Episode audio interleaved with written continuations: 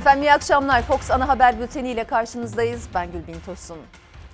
Kurban Bayramı yaklaşıyor. Merak edilen konulardan biri bayramda sokağa çıkma kısıtlaması olup olmayacağı. Soru Sağlık Bakanı'na soruldu. Bakan Koca hem cevabı verdi hem nedenini açıkladı. Peki okullar önceden belirlenen tarihte yani 31 Ağustos'ta açılacak mı? Çocuklarımız hangi şartlarda eğitim alacak? Onu da Milli Eğitim Bakanı cevapladı. Ama kafaları biraz daha karıştıran cevapları oldu. Aktaracağız hepsini. Çoklu bara düzenlemesi genel kurulda görüşülmeye devam ediyor. Dün tansiyon yüksekti. Bugün neler yaşandı? Bundan sonraki süreçte ne olacak? Ee, düzenleme meclisten geçecek mi mesela? Geçecekse ne zaman? Hepsi ve daha fazlası birazdan diyelim. Ama önce yine yürekleri yakan bir facia haberiyle Sakarya diyoruz. Sakarya'da bu sefer 7 işçinin hayatını kaybettiği havai fişek fabrikasında bulunan patlamamış havai fişeklerin imhası sırasında facia yaşandı.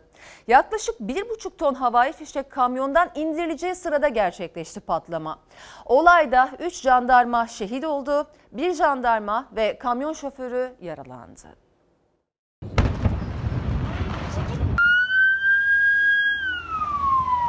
Buraya getirip işte tam boşaltma e, esnasında yani neden olduğunu yapılacak adli ve idari soruşturmalar sonucunda hepimizin de anlayacağı bir e, patlama meydana geldi. Sakarya'da 7 işçinin hayatını kaybettiği havai fişek faciasının üzerinden bir hafta bile geçmeden ikinci bir acı yaşandı. İmha edilmek üzere kamyona yüklenen havai fişekler boşaltma işlemi sırasında patladı. 3 asker şehit oldu, 11 askerle bir sivil yaralandı. Sakarya Ende'ye bağlı Yukarı Çalıca köyündeki havai fişek fabrikasındaki patlamanın ardından arta kalan patlayıcılar buraya Sakarya Adapazarı'na bağlı Taşkısığı köyüne getirildi. Burada maden ocağında imha edileceklerdi ama maalesef bir patlama yaşandı. Sakarya Hendek'te 3 Temmuz'da meydana gelen patlamadan hemen sonra bölgenin temizlenmesi için harekete geçildi. 15 ton patlayıcı imha edildi. Geriye 1,5 ton kaldı. Belediyeye ait bir kamyon sabah saatlerinde kontrollü patlamayla imha edilecek havai fişekleri yüklendi. Taşkısığı mevkiindeki taş ocağına getirdi. Son bir, bir buçuk tonluk e, bir patlamaya e, hazır e, mühimmat varken veya işte patlayıcı varken bu müessif olay başımıza geldi. Saatler 11.35'i gösteriyordu. Havai fişekler jandarma eşliğinde kamyondan indirildiği sırada büyük bir patlama oldu. Gökyüzüne beyaz bir bulut tabakası yükseldi. Patlama arkamızda bulunan maden ocağında gerçekleşti. Aşağıda itfaiye çalışmalarını sürdürürken yukarıda da ekipler kamyondan saçılabilecek parçalara ve etrafa dağılabilecek patlayıcılara karşı arama çalışmalarını yürütüyor. Patlamanın şiddetiyle havai fişek yüklü kamyonun parçaları 1,5 kilometre uzağa fırladı. Olay yerine çok sayıda ambulans ve itfaiye ekibi sevk edildi. Kısa süre sonra acı haber geldi. 3 asker şehit oldu. Maalesef bu patlamada e, ikisi e, patlayıcı madde e, imha timinden olan biri Ankara'dan biri de İstanbul'dan e, buraya e, görevlendirdiğimiz arkadaşlarımız şehit oldular. Birisi de alanın güvenliğini almakla sorumlu olan yine jandarma personelimiz e, şehit oldu. Patlamada sivil kamyon şoförü ağır yaralandı. Yaralı 11 jandarma da Sakarya ve çevre illerdeki hastanelerde tedavi altına alındı. Patlamanın yaşandığı bölgeye yaklaşık 400 metre mesafedeyiz. Patlama o kadar güçlüydü ki kamyondan kopan parçalar buraya kadar savruldu. İşte onlardan birisi kamyonun metal bir parçası ve üzerinde yanık izleri mevcut. İkinci havai fişek faciasından sonra ihmal tartışmaları yeniden gündeme geldi. Kontrollü patlama esnasında gerekli önlemlerin alınıp alınmadığı tartışılmaya başladı. 6 gün içinde yaşanan çifte acı olay yerine giden İçişleri Bakanı Süleyman Soylu'ya da soruldu. Hem adli hem de idari soruşturma sonucunda bir eksiklik varsa da elbette ki e, buna ait de e, gerekli e, takibatı yapacağımız, yani sonuçlandıracağımızı da burada e, ifade etmek istiyorum. Patlamada şehit olan jandarma uzman çavuş Mesut Yazar Manisa, jandarma subay kıdemli başçavuş Halil Tuna Göz Tekirdağ ve jandarma uzman onbaşı Fatih Manga Afyonkarahisarlıydı.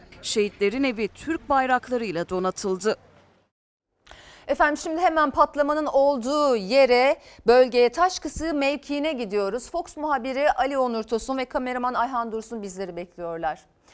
Ee, Ali Onur Tosun karşımda. Onur sen e, ilk facianın başından beri gelişmeleri yakından takip ediyorsun. Özel haberlerine çok çarpıcı detaylara da ulaştın şimdiye kadar. Bugün ne gibi bilgilere ulaştın merak ediyoruz ama önce son durumu alalım. Yaralıların durumu ne? Hala patlama yaşanma riskinden söz edildi gün boyu. Risk var mı şu sıralarda, şu dakikalarda ve son olarak bu yürek yakan patlamaya ne sebep oldu? Soğutma çalışmalarının öneminden bahsediliyor. Neler söyleyeceksin seni dinleyelim.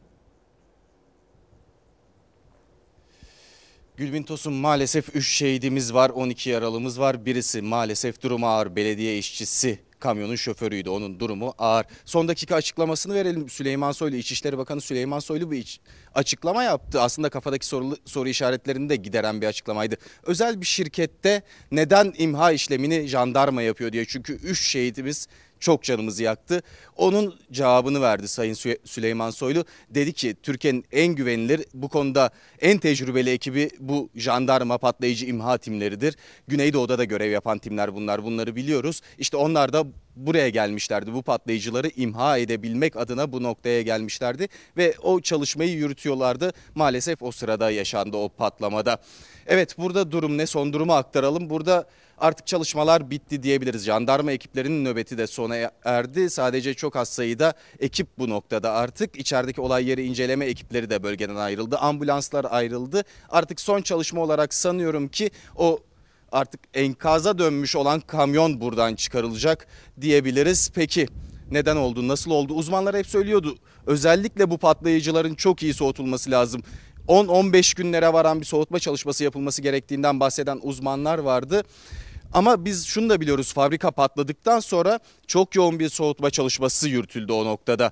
Nasıl yapıldı? Yangın devam ederken özellikle o patlamamış patlayıcılar alev almasın diye üzerlerine çok yoğun su sıkıldı. O noktada acaba bu soğutma çalışması hızlandı mı? Acaba tehlikesiz hale geldi mi? Tabii ki bunu uzmanlar kararlaştırdı ve bu çalışmanın başlamasına izin verdiler diyebiliriz.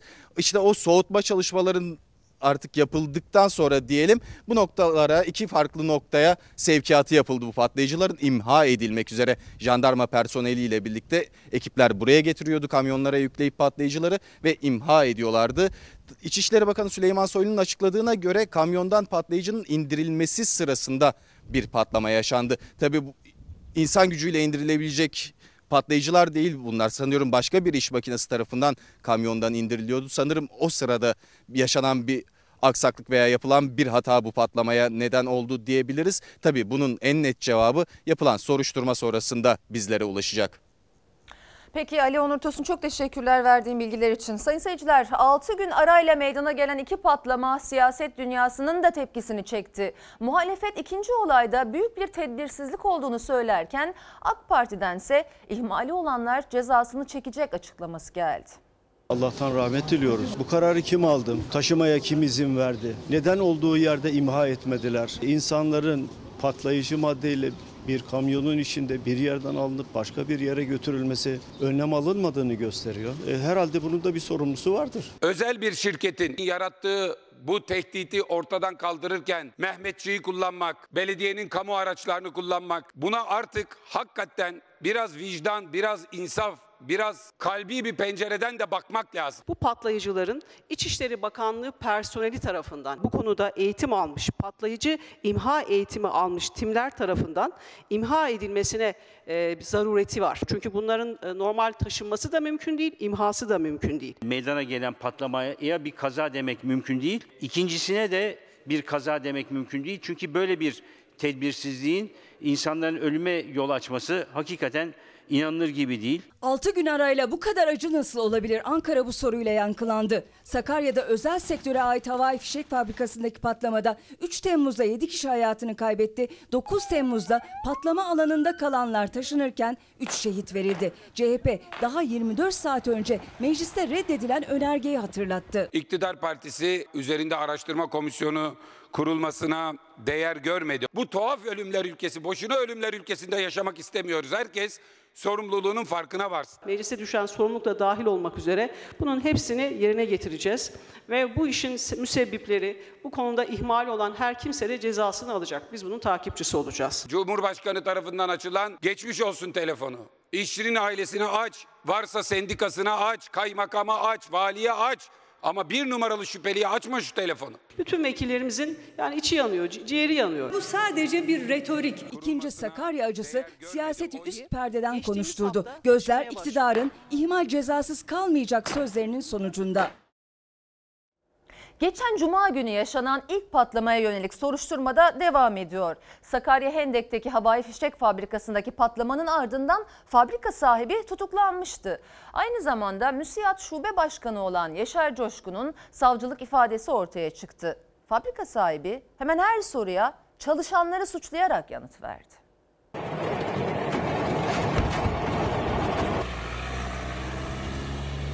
Uyarılara rağmen işçiler fazla malzeme getirmeye devam ediyorsa işçiler de sorumludur. Bunun kontrolü ve sorumluluğu bende değildir. Suçu çalışanlara attı. Denetim yapılacağının haberini önceden aldığı iddiasını reddetti. Aynı zamanda MÜSİAD'ın Sakarya Şube Başkanı olan Yaşar Coşkun, Sakarya'daki havai fişek fabrikasındaki patlamada sorumluluğu olmadığını savundu. Savcılık ifadesinde söyledikleri diğer tutuklu çalışanlardan farklıydı. Fabrika müdürüyle ustabaşı işçilere daha fazla üretim için baskı yapmaktaydı. Bu nedenle işçiler yanlarına daha fazla malzeme alıyordu. Hangi depoda ne kadar iyi mal, malzeme vardı bunu ben bilmiyorum. Ne kadar ürün stoklandığını da bilmiyorum. 3 Temmuz'daki patlamada 7 işçiye mezar oldu Sakarya Hendek'teki havai fişek fabrikası. Daha önce de ölümlerin yaşandığı fabrikanın sahibi ve 4 çalışan tutuklandı. Denetime dair iddiaları savcı da sordu fabrika sahibi Yaşar Coşkun'a. Ankara'dan denetime gelenler olur. Denetim olacağı bana bir gün önceden söyleniyordu. Fabrikada yılda 3-4 denetim yapılırdı. Kesinlikle bize denetimden önce haber gelmezdi.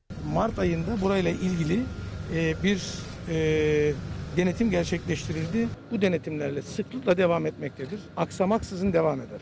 Yeşil renkli binanın bana ana barut deposu olduğu dahi söylenmedi. Burayı atıl bir bina zannettiğim için hiç denetlemedim. Denetlenecek yerleri bana onlar gösteriyordu. Müsiyat başkanı olduğum için çok yoğunum. Yaklaşık 3-4 yıldır fabrikaya nadiren gelirim. İş güvenliği uzmanının tespitleri varsa çalışmaya neden devam etti ya da neden durumu deftere yazmadı? Patlamanın hemen ardından Cumhurbaşkanı Erdoğan'ın MÜSİAD Başkanı'nı yanına gönderdiğini iddia etmişti Yaşar Coşkun. MÜSİAD'ın bu yemeği hala tartışılırken savcılık ifadesinde koronavirüs döneminde üretime ara vermeden devam ettiklerini anlattı. Devletimizin, milletimizin yanında olmak için zor şartlar içerisinde üretime devam ettik.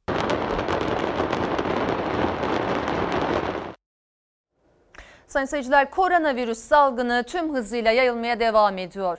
Açıklanan son tabloda endişeleri artırdı. Bilim Kurulu toplantısından sonra açıklamalarda bulunan Sağlık Bakanı Fahrettin Koca, Kurban Bayramı'nda sokağa çıkma yasağı uygulanacak mı sorusuna yanıt verdi.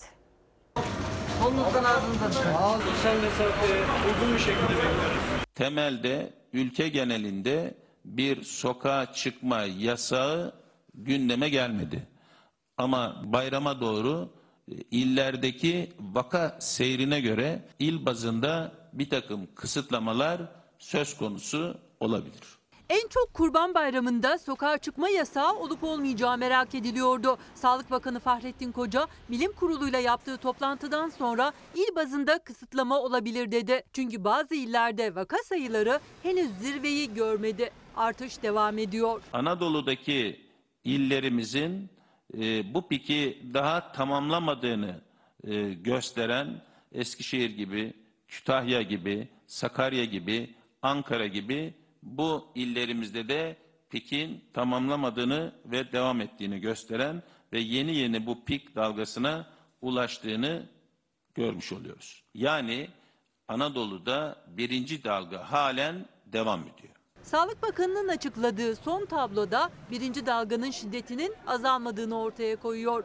24 saatte 22 hasta daha hayatını kaybetti. Önceki güne göre yoğun bakımdaki hastaların ve solunum cihazına bağlı olanların sayısında da artış var. Günlerdir hızla artan entübe sayısı ise 406'ya ulaştı. Son 3 gün ortalamasıyla en çok vakanın görüldüğü 7 ili söylemek istiyorum. İstanbul, Ankara, Gaziantep, Konya, Mardin, Diyarbakır, Şanlıurfa. Özellikle bu 7 ilde hastalığın bulaşma riski yüksek. 65 yaş üstü de dışarıda olduğu için yoğun bakım ihtiyacı günden güne artıyor. Kurban Bayramı'nda il bazında da olsa kısıtlama olmaması için önümüzdeki 2 hafta kritik önem taşıyor. İl bazında eğer vaka artışının yoğun olduğu iller söz konusu olursa oradaki tedbirleri biraz daha sertleştirmek gerekebilir. Kurallara uyarken aynı anda iki amacımız var. Covid-19'a yakalanmamak, Covid-19'u yaymamak. Milli Eğitim Bakanlığı hastalığın seyrinde bir değişiklik olmazsa okulların 31 Ağustos'ta açılacağını duyurdu. Şimdi herkesin aklında okulların fiziki yapısının Sağlık Bakanlığı'nın kriterlerine uygun olup olmadığı sorusu var. Bugün bu soru hem Milli Eğitim hem de Sağlık Bakanı'na soruldu. Gelen cevaplarla kafalar daha da karıştı. Salgının seyrinde bir farklılık olmazsa 31 Ağustos'ta okullar açılmış olur. Hiç kimse bugünden okulların açılacağı hafta ne olacağını bilemez. 31 Ağustos'ta açılmasını temenni ediyoruz. Okullar 31 Ağustos'ta açılabilecek mi, açılamayacak mı? Bakanlar dahi net değil. Temkin ve temenni var. Açılsa dahi okullarda 4 metrekareye bir kişi kuralı uygulanabilecek mi? Yapılan her açıklama akılları biraz daha karıştırdı. 4 metrekare konusu kapalı alanın 4 metrekare olması şeklinde. Yani sınıfın boş alanın 4 metrekareye bir kişi olması şeklinde değil. Sınıfta özellikle 1 metre mesafenin korunması, toplam kapalı alan içinde en fazla 4 metrenin geçerli olması. 4 gün önce Sağlık Bakanlığı okullarda 4 metrekareye bir kişinin düşmesi, 1 metrelik sosyal mesafenin korunacağı çapraz oturma düzeni istemiş. Eğitimcilerse bu şartları uygulanacak okul sınıf imkanlarının olmadığını söyleyip ses yükseltmişti. Bakan Koca bu kez rehberdeki kesin ifadelerin tersine cümleler kurdu. Her sınıfta 4 metrekare bir kişi şeklinde bir algı olmamalı. Yani boş alanı 4 metrekareye bölüp 40 metrekare 10 kişi olmalı şeklinde değil. Sağlık Bakanı hem fiziki şartlar hem de takvimle ilgili Milli Eğitim Bakanlığı ile çalışma yapıldığını duyurdu ve yeni günde aynı soru bu kez Milli Eğitim Bakanı Ziya Selçuk'a da soruldu. Okulların fiziki durumu, öğrenci mevcudu, rehberdeki şartlara uygun mu diye. Bakan Selçuk da doğrudan değil ama dolaylı yanıt verdi. Öğrenciler nasıl sığacak sorusuna verdiği cevap soruları daha da artırdı. Ortamları, sınıfları, metrekare vesaire. Biz hastalandığımızda kime soruyoruz? Hekimlerimize soruyoruz. Şimdi de soruyoruz. Bizim de almamız gereken tedbir nedir? Diyeceksiniz ki e, bütün çocuklar bu okula nasıl sığacak? Biz o metre içinde sığdırmaya çalışmıyoruz ki. Aslında sınıf içinde 1 metre kuralı da yine 4 metre kareye hitap ediyor. Nedeni şu. 1 metre arkanız, 1 metre önünüz, 1 metre sağınız, 1 metre solunuz olduğunda mevcut e, koşullar bunu sağlamaya el vermiyor. Orada açıklanan daha çok genel planda en fazla 4 metrekare kapalı alan şeklinde söylenen detaylarıyla da ilgili okulun niteliğine göre çalışma yapılıyor olacak. Bu durumda bile en az 250 bin dersliğe ihtiyaç var. Verilere bakarız. Ağustos'un sonunda, Eylül'ün başında biz o tabloya göre hareket ederiz. Allah'tan kork ya. Vatandaşı şamar olanına dönderdiniz. Öğrencileri LGS'de, YKS'de perişan ettin yetmiyor. Eğitim öğretimin açılıp açılmayacağına ilişkin 24 Ağustos'ta buna karar verebiliriz diyor. Milli Eğitim Bakanı Selçuk rehberde velilere imzalatılması istenen taahhütname içinde görüşmelerin devam ettiğini söyledi. Okul önlemleri rehberini yeniden gözden geçiren Sağlık Bakanlığı ise yeni haftada yeni kriterleri açıklayacak. Uzaktan eğitimde gündemdeki yerini koruyor. Sağlık Bakanı vaka sayıları artarsa online eğitime geçilebileceğinin sinyalini verdi. Milli Eğitim Bakanı da öğrenmenin uzağa yakını yok dedi. Ancak velilere, öğrencilere göre yüz yüze eğitim ve uzaktan eğitim arasında çok büyük fark var. En çok hangisinden var? Yıldız mı? Rakam mı yoksa harf mi? Okula gitmeyi isterim. Neden? Çünkü okul daha eğlenceli. Arkadaşlarım var, öğretmenim var o kadar. Evet. Evden zor mu oluyor? Zor. Ne açıdan zor oluyor? Böyle e, öğretmen anlatamıyor, kontrol edemiyoruz. Böyle bir şeyler Allah bullah kafam. Uzaktan eğitimin bize öğrettiği bir ders var. Öğrenmenin uzağı, yakını, şimdisi sonrası yok. Uzaktan eğitim tarzında, online tarzında veya hibrit farklı yöntemler olabilir. Yüz yüze eğitim için gözler 31 Ağustos'a çevrildi ama uzaktan eğitim de hala masada. Salgının seyri riski artırırsa yine online eğitim devreye girecek. Haftalarca uzaktan eğitimi deneyimleyen öğrenciler ve velilerse şimdiden endişeli. Hem evdeki disiplin hem de çocuklara kimin bakacağı büyük birer soru işareti. Bir ay falan uzaktan eğitimle ilgilendik ama sonrasında çocuk sıkılmaya başladı tabii. İmkanı yok, dikkatini veremiyor çünkü e, okul sınıf gibi olmuyor. İnternet kopuyor, ne bileyim, görüntü gidiyor, bir şeyler oluyor. Bilgisayarı olmayan, internet sorunu yaşayan eğitimden uzak kaldı. Ekipman sorunu yaşayansa dikkatini toplamakta zorlandı. Okulların fiziki yetersizliği bir yanda, uzaktan eğitimin zorlukları diğer yanda veliler, öğrenciler arada kaldı. Daha çok konsantre olamıyoruz. İşte yine eee, yani telefondan işte ayrılamıyoruz biliyoruz oyunlar falan. Okul daha iyi çünkü okulda yani bilmediklerimizi öğretmen anlatıyor. Okulda her şeyi canlı görüyoruz, her şeyi anlıyoruz. Tahtadan anlatıyorlar her şeyi. Çocukların büyük bir kısmı neredeyse %13'ü uzaktan eğitim alamıyor. Çünkü birçok ailenin evinde ne bilgisayar ne de internet bağlantısı var. Öğrenci ve liderin uzaktan eğitim raporu böyle diyor. Öğretmenler de sıkıntıların en yakın tanığı. Ben e, devlet okulunda öğretmenim. Hiç ulaşamadım, hiç verimli olmadı. Sizin var mı öğrencilerinizde bilgisayarı olmayan, internet? Çok var. Çok var bilgisayarı olmayan, telefonu olmayan. Çok insan var, çok öğrenci var. Çok geri kaldılar. Sınavlarda zaten belli olacak. Benim torunlarım iyi bir eğitim alıyor, e, faydalanıyor. Öğretmen de tutuldu. Fakat imkanlara sahip olmayan Anadolu'da çok çocuklar var. Çocuğun elinde cep telefonu yok, televizyonu yok, uzaktan eğitim diyor. Sokağa çıkma yasaklarında çoğu anne baba da evdeydi. Ancak yeni dönemde öğrenciler evden eğitim görürse çocuklarını kime bırakacaklarını bilemiyorlar.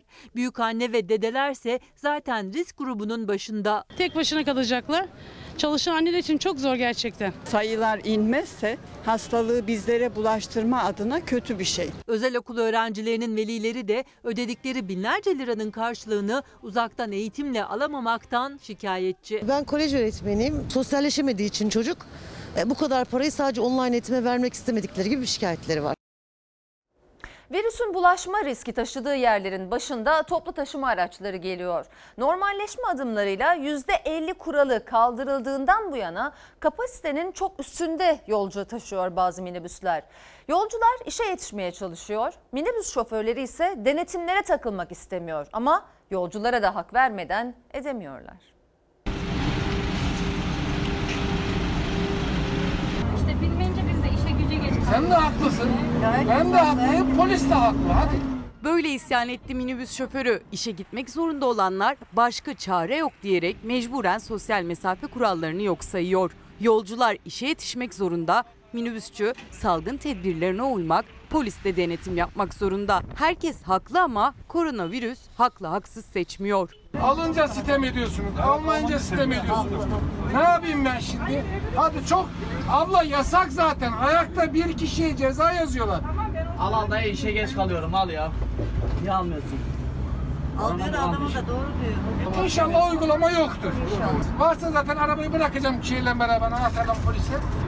Ne halin varsa gel gel al bu milleti işine yetiştir. Binmeyin, binmişseniz fazladan yolcu alan sürücüleri salgınla mücadelemiz adına uyarın. Yolcu da minibüs şoförü de uyarıyor ama endişe veren bu görüntüler son bulmuyor. Yine İstanbul Esenyurt'ta 12 yerine 37 yolcu çıktı bir minibüsten. Bir hastalık varsa hanımefendi hastalık var haklısınız ama bunu başta öncelikle serbest bırak, serbest bırakmayın ve sağlığınızı 1 Haziran'daki normalleşme adımlarıyla İçişleri Bakanlığı toplu taşımadaki %50 kuralını kaldırdı. 1 Temmuz'da da düğünler serbest bırakıldı. Filyasyon çalışmalarında çok sayıda vakanın kaynağının düğünler olduğunu gördük.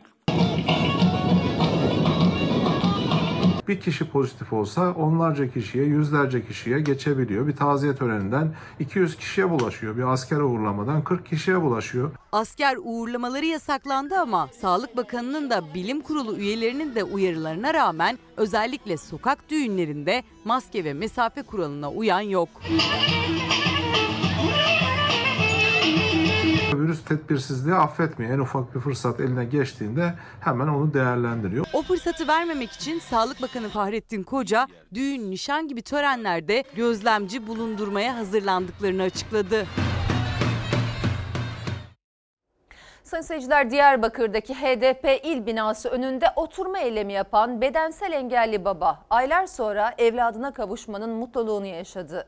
Hasretle oğlunu kucaklayan baba gözyaşlarını tutamadı. Duygusal buluşma 311 gündür oturma eylemini sürdüren diğer ailelere de umut oldu.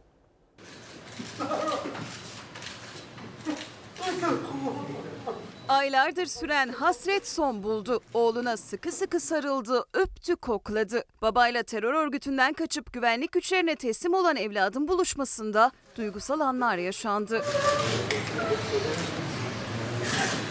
Allah'a çok şükür. Allah ısmarladı. Devletimize razı olsun. 20 yaşındaki Ramazan Ertaş 8 ay önce Mardin'de terör örgütü PKK tarafından kaçırıldı. Bedensel engelli baba Cemal Ertaş o günden sonra oğlunu ne görebildi ne de sesini duyabildi. Gözü yaşlı baba 3 Mart'ta Diyarbakır'da HDP il binası önünde devam eden oturma eylemine katıldı. Mutlu haber 4 ay sonra geldi. Cemal Ertaş güvenlik güçlerine teslim olan oğluyla önce telefonda görüştürüldü. Cemal Bey, ben Hakkari'den arıyorum. Size güzel bir haber vermek için aradım. Oğlunuz, oğlunuz geldi, sağ salim katıldı. Vatanına e, şefkatli eline, devletimizin şefkatli ellerine katıldı. Yanımızda, sağlığı sıhhati yerinde. Şimdi vereceğim bir hemen kısaca bir görüşün. Alo. Babam, benim durumum iyidir. Benim durumum nasıl? Zaten askerlerin yanındayım. Ertaş sonra da iki kızıyla birlikte gittiği Diyarbakır İl Jandarma Komutanlığı'nda kucaklaştı oğluyla. O da kızları da gözyaşlarını tutamadı. Devletimize razı olsun Allah. Bizi kavuşturdu. Ulan çok şükür. Dünyayı gördüm. Başka bir şey, diyecek bir şey. Bu buluşmayla birlikte evladına kavuşan ailelerin sayısı 14 oldu. Baba Cemal Ertaş mutluluğunu 311 gündür oturma eylemi yapan diğer ailelerle paylaştı. İnşallah ona da gelirler. İnşallah kavuşurlar inşallah. Annelerine babalarına kavuşurlar inşallah. Bültenin başında da aktarmıştık. Çoklu baro düzenlemesi Meclis Genel Kurulu'nda görüşülürken tansiyon yükseldi. AK Parti CHP arasında terör tartışması yaşandı. Baro düzenlemesi FETÖ projesi iddiasıyla başlayan tartışma FETÖ suçlamalarıyla büyüdü, PKK'ya kadar uzandı. Baroların verilmesi vatana ihanettir. FETÖ projesi olduğu içi boş bir iddiadır. Siz Fethullahçı terör örgütünün savcısının arkasında duran bir genel başkana sahipsiniz. Bunu asla unutmayın. Sen konuşma.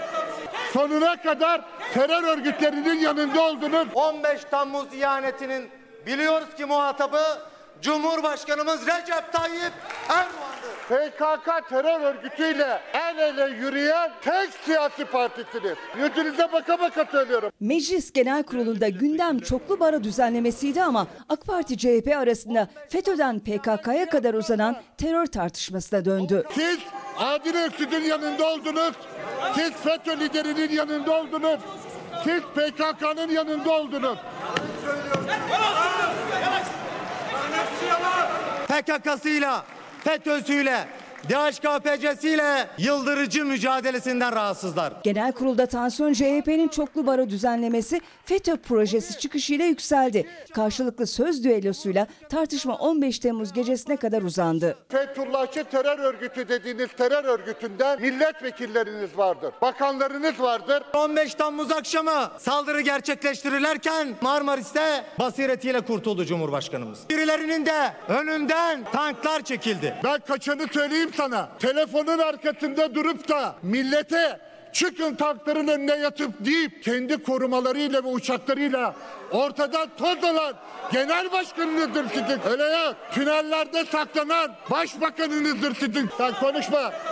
Sonuna kadar terör örgütlerinin yanında oldunuz. Cumhuriyet Halk Partisi eğer FETÖ'nün tevil yollu desteklerini bırakmayacaksa bunun üzerine sonuna kadar gideceğiz. Siz şehitlerin yakınları için toplanan parayı gasp eden siyasi parti misiniz, değil misiniz? Onun cevabınızı versenize.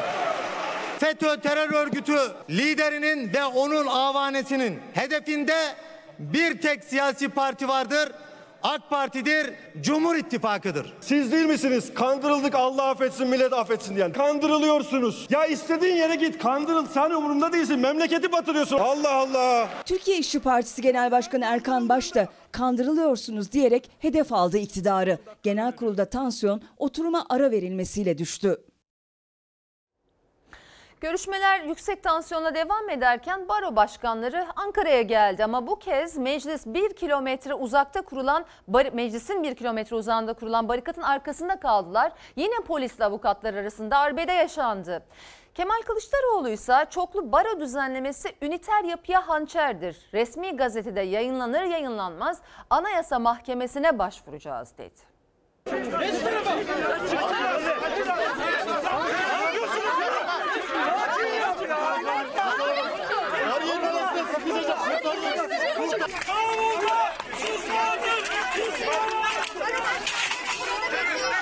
Çoklu baro düzenlemesi yasalaşma yolunda komisyondan genel kurula geldi. Bariyerlerle çevrili baro başkanlarının tablosu aynı kaldı. Kemal Kılıçdaroğlu Anayasa Mahkemesi kartını bugünden açtı. Düzenlemenin resmi gazetede yayınlandığı gün biz Anayasa Mahkemesi'ne başvuracağız.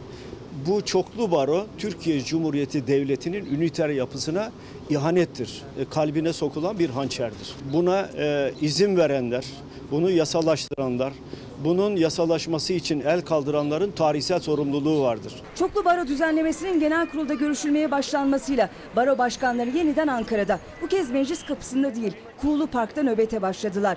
Bariyerler kuruldu. Daha ilk dakikadan gerginlik tavan yaptı.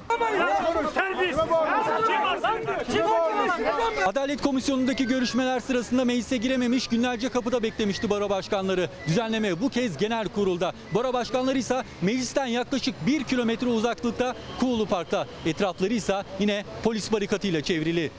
Bu kararı hukuka aykırı buluyoruz. Anayasaya aykırı buluyoruz.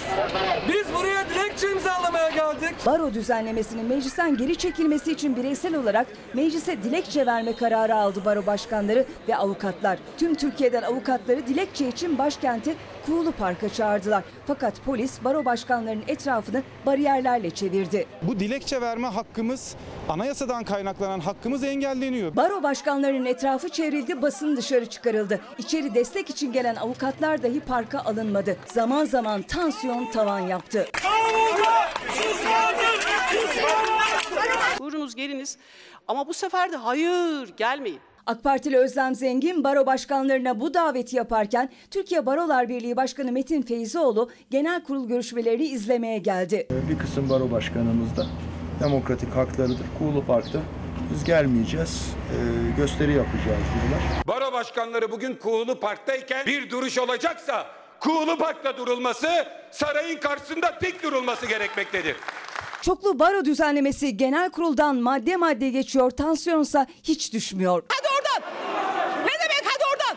Hadi buradayım işte gel. Buradayım. Buradayım.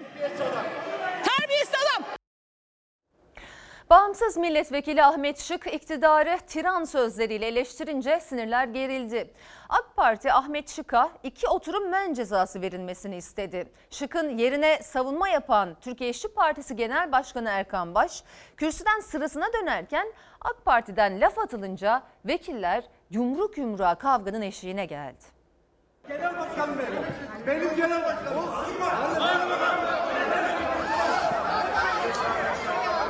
Hiç yakışıyor mu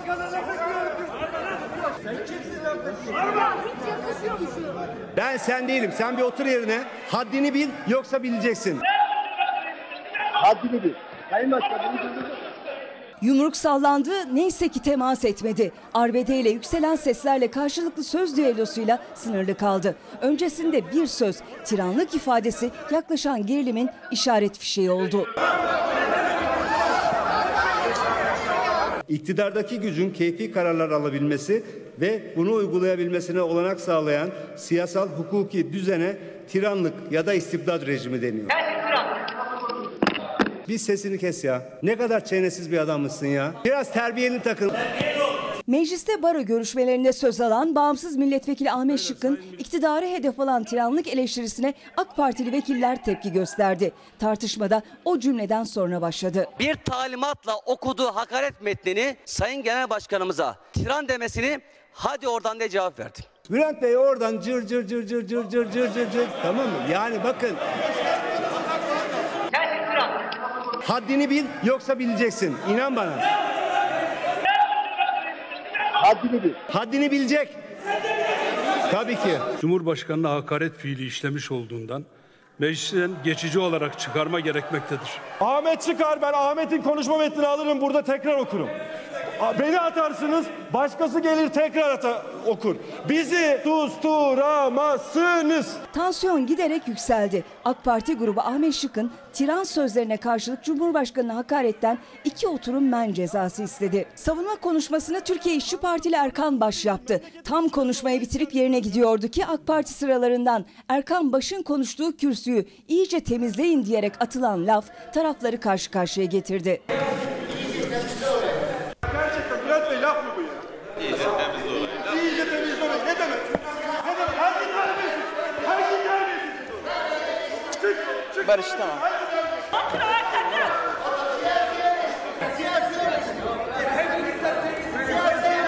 Kürsüyü iyice temizleyin diyen AK Parti Hatay Milletvekili Hüseyin Yayman siyasi eleştiriydi dedi ama tansiyonu düşürmeye yetmedi. Tartışma AK Parti grubundan fırlayan bir vekilin yumruk sallamasına kadar uzandı. Genel başkanım benim.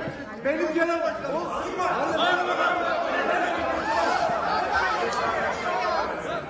başkanım laf etmiyorum. Sen kimsin laf Vekillerin araya girmesi ve genel kurula ara verilmesiyle kavga büyümeden engellendi. Sayın seyirciler Ankara'da ne zaman seçim tartışması açılsa gözler Devlet Bahçeli'ye çevriliyor. Bahçeli ise daha önce olduğu gibi bir kez daha kapıları kapattı. Seçim ve sistemle ilgili konuşmaları gevezelik ve gevşeklik olarak tanımladı. Tartışmaya AK Parti'den kopup, kendi partilerini kuran Ahmet Davutoğlu ve Ali Babacan da dahil oldu. İki isme göre de seçimi belirleyecek olan AK Parti değil Bahçeli. Çünkü güç Erdoğan'da değil Bahçeli'de. Bahçeli Erdoğan'dan daha kuvvetli güçlü şu anda. İstese Türkiye erken seçime götürür. Tayyip Erdoğan'ın bunu engelleme gücü yoktur. Gelişen bütün olumsuz e, tabloya MHP ortak olmak istemeyebilir. O nedenle ben artık e, destek vermiyorum parlamentoda diyebilir. O zaman doğal olarak Erdoğan zorunlu olarak erken seçime gitmek e, durumunda kalabilir. Kılıçdaroğlu'yla birlikte ipçi ortağının seçimden bahsetmesi bu gürültü kirliliğine Serok ve Babacan'ın da katılıp abuk sabuk değerlendirmelerde bulunmaları gevezelik ve gevşeklik olarak okunmalıdır. Siyaseti ısıtan erken ya da baskın seçim olur mu sorusundan iktidardaki güç tartışması çıktı. İktidar tarafındaki her iki partide adeta fokur fokur kaynıyor şu anda. 2018 seçimlerinde AK Parti ilk defa meclis çoğunluğunu kaybetmiştir. MHP'nin desteğiyle yasaları geçirebilmektedir. Bugün AK Parti iktidarı yok. Bir kere onu tespit edelim. Benim bıraktığım AK Parti mutlak çoğunluğa sahip. Kendi başına hatasıyla sevabıyla kendisinindir. Sizin oy verdiğiniz parti bugün esir alınmış şekilde iktidarda. İktidardan kopan kendi partilerini kuran Davutoğlu ve Babacan'a göre AK Parti artık tek başına iktidarda değil. Bu nedenle seçim kararı da tek başına AK Parti'ye ait değil. Bahçeli seçime kapıları kapatsa da seçimle ilgili kurulan her cümlenin odağında. Bahçeli daha önce de bazı hamleler yaptı. Bahçeli her zaman yapabilir. Bahçeli bu süreçte böyle bir karar alabilir. Hükümetten desteğimizi çekmemizi isteyen hamiyet ve haysiyet özürlülerin hangi karanlık çetelerin tekelinde ve tembihiyle siyasete sürüldükleri herkesin malumu. Bahçeli bugün istese Türkiye erken seçime götürür. Bugün istese gider Türkiye erken seçime. Ama Tayyip Erdoğan'ın bunu engelleme gücü yoktur. Yani o gitmek istese Tayyip Erdoğan engelleme gücü yok. Cumhurbaşkanı hükümet sistemini Türk demokrasisine yapılmış bir kurulmuş bir tuzak olarak görüyordum. Hala öyle görüyorum. Koltuk için girmedikleri kılı kalmayan masum siyaset döneklerinin yeni hükümet sistemine yüklenip acaba bize ne düşer pozisyonuna geçmeleri zavallı zelil bir siyasetin çaresizlik beratı. Sayın Devlet Bahçeli geçen seçimlerin ikisinde de asla seçim yoktur tonlamasını o kadar keskin cümlelerle yaptı ki peşinden seçim yaşayınca şimdi Sayın Bahçeli'nin bu konuşmalarının bu kadar katı olmasından dolayı bir tedirginlik yaşıyor olabilir millet. Önümüzdeki seçim Türkiye siyasi tarihinin en önemli ve en muhteşem seçimi olacaktır. Muhalefet artık kendini yakın geleceğin iktidarı olarak görmeli ve bu ciddiyetle çözüm önerilerini ortaklaştırarak halkla doğrudan buluşmalıdır. Seçim sistemi tartışmalarına HDP eski eş başkanı Selahattin Demirtaş da cezaevinden ses verdi. Seçim konusu siyasetin gündeminden düşmüyor. Siyaset gündemini noktalıyor ve devam ediyoruz. İstanbul'da birçok şubesi olan fırın zinciri. İşçilerin iddiasına göre yüze yakın çalışanını tazminat ödemeden işten çıkardı. Aylardır mücadele veren işçiler tabela değişikliği nedeniyle yasal muhatap bulamıyor. Bir yıldır işsizim. İstediğim tek şey e, sonuna kadar hakkımın ödenmesi. tabela değiştirerek hayatlarına devam ediyorlar. Çalışmıyoruz şu an. işsiz kaldık o zamandan beri. E, ev kiralarımız var. Aylar önce işsiz kaldılar, üstelik tazminatlarını da alamadılar. Yıllarca alın teri döktükleri fırın zinciri tabela değiştirip faaliyete devam ediyor. İşçilerinse her defasında kapılar yüzüne kapanıyor. Bahse konu olan e, firmada yaklaşık 14 yıl çalıştım. Küçülmeye gidiyoruz diyerek işime son verildi. E, tazminatla ilgili ya da izin alacaklarımla ilgili hiçbir hakkımı alamadım. Her aradığımızda, irtibata geçtiğimizde bize bir ay sonrasında, iki ay sonrasında ödeneceği söyleniyor. Ve daha sonra tamamen telefonlarımıza çıkmamaya, bize görüşmeye başladılar. İcra yapılacak yer yok. A şirketin içinde hiçbir şey olmadığı için e, icra da yapamıyoruz. Halbuki aynı şirketler. İstanbul'da yaklaşık 20 şubesi bulunan fırın zinciri iddiaya göre maddi sıkıntıları gerekçe gösterdi. 2017'den itibaren peyderpey yüze yakın çalışanıyla yollarını ayırdı. Ancak işçilere tazminatları ödenmedi. Yargıtay'a başvurdular. Mahkeme de işçileri haklı buldu ama hala hakları olan tazminatlarını alamıyorlar. Çünkü ortada yasa muhatap bulamıyorlar. Fırın olduğu gibi duruyor. Tabelası ise farklı. Biz davaları kazandığımızda, icra süresi başlattığımızda içinin tamamen boşaltılmış olduğunu avukatlarımız bize söyledi. Hani haciz yapabileceğimiz bir yerin kalmadığı söylendi. Zaman kazanmak için yapılmış bir şeydi. Çünkü tabelalarını değişik markalarda değiştirerek o şirketin içini boşalttılar. Fazlasını değil haklarını istiyorlar. Çoğu yeni bir iş bulamadı. Özellikle de koronavirüs sürecinde geçim onlar için daha zorlaştı. İş umutları kalmadı. Tazminat mücadelesine devam edecekler. Bir kuruş para alamadık. Ne fazla ne eksik. Sadece hakkımız olanı istiyoruz. Yol tartışmasında trafik magandasının kurşunlarının hedefi olan iki çocuk babası Serdar Çekiç'in ölümüne ilişkin ilk duruşma bugündü. Mahkemeye o anların görüntüsünü de sunmuştu acılı aile ama karar çıkmadı. Adalet beklemeye devam ediyorlar.